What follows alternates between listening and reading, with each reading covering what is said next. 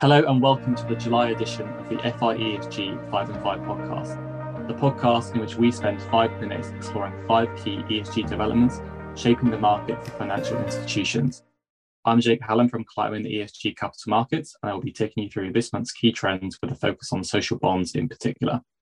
The first topic I will talk to is the EU social taxonomy. The proposal was published back in February and provided details of the key objectives, which are number one, decent work, number two, adequate living standards and well-being for end users, and number three, inclusive and sustainable communities and societies.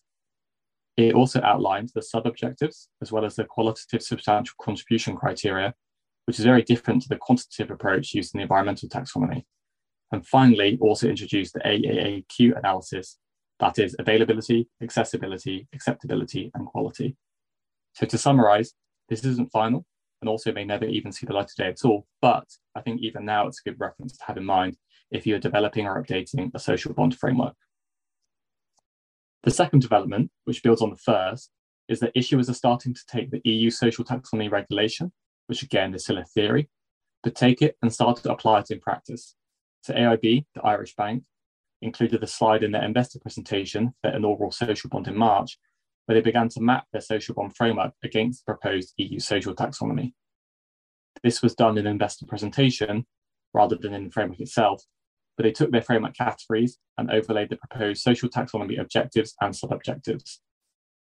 They also talked about the substantial contribution criteria, whether that's A, enhancing inherent positive impact, B, avoiding and addressing negative impact, or C, an enabling activity, something that enables A or B.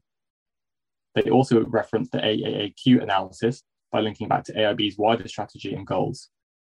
I can see this part in particular being developed further becoming more granular.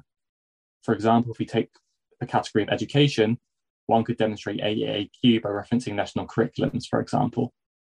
And then finally, AIB overlaid the do no significant harm and minimum safeguards more at the institutional level. But I think issuers are always trying to compete with other issuers in a way. And I think it's interesting to see some start to reference the social taxonomy in their communication with investors. The third point to call out is the launch of a number of new social bond funds. AXA Investment Managers Social Bond Fund was launched in Q1, which will allocate at least 75% of the fund to social bonds, with the remainder in conventional bonds where the issuer has a positive social impact. BNP Paribas Asset Management and Amundi launched similar funds last year, and whilst on the one hand, there's been a decline in pure social issuance from FIs in Europe since the peak in 2020, on the other, these are some of the largest asset managers in Europe, which are very clearly demonstrating there is demand for social bond issuance by launching these dedicated social bond funds. The next development I will touch on is the increased sophistication with how investors are analysing the impact and materiality of social bonds. We talked about the social taxonomy a few moments ago, but this is an example of how investors are analysing social bonds even without the social taxonomy. One of the best examples is Threadneedle European Social Bond Fund, which is a Luxembourg fund. They use a clear hierarchy of needs framework. So basic needs at the top, such as housing and health, are the most important, more important than other social needs perhaps. Threadneedle also do this for their UK social bond fund, but using a different assessment tool. Their approach is interesting because it clearly has an order of priority, i.e., is meant to be read from top to bottom. If we compare that to the EU social taxonomy, which does define what is social, but does not define which is more important amongst the social objectives. So, in summary, we can see investors are developing their own tools to analyze social impact, and I think they will continue to do so, which will allow them to focus and prioritize different areas based on client preferences. My final development is on the continued interplay between green and social.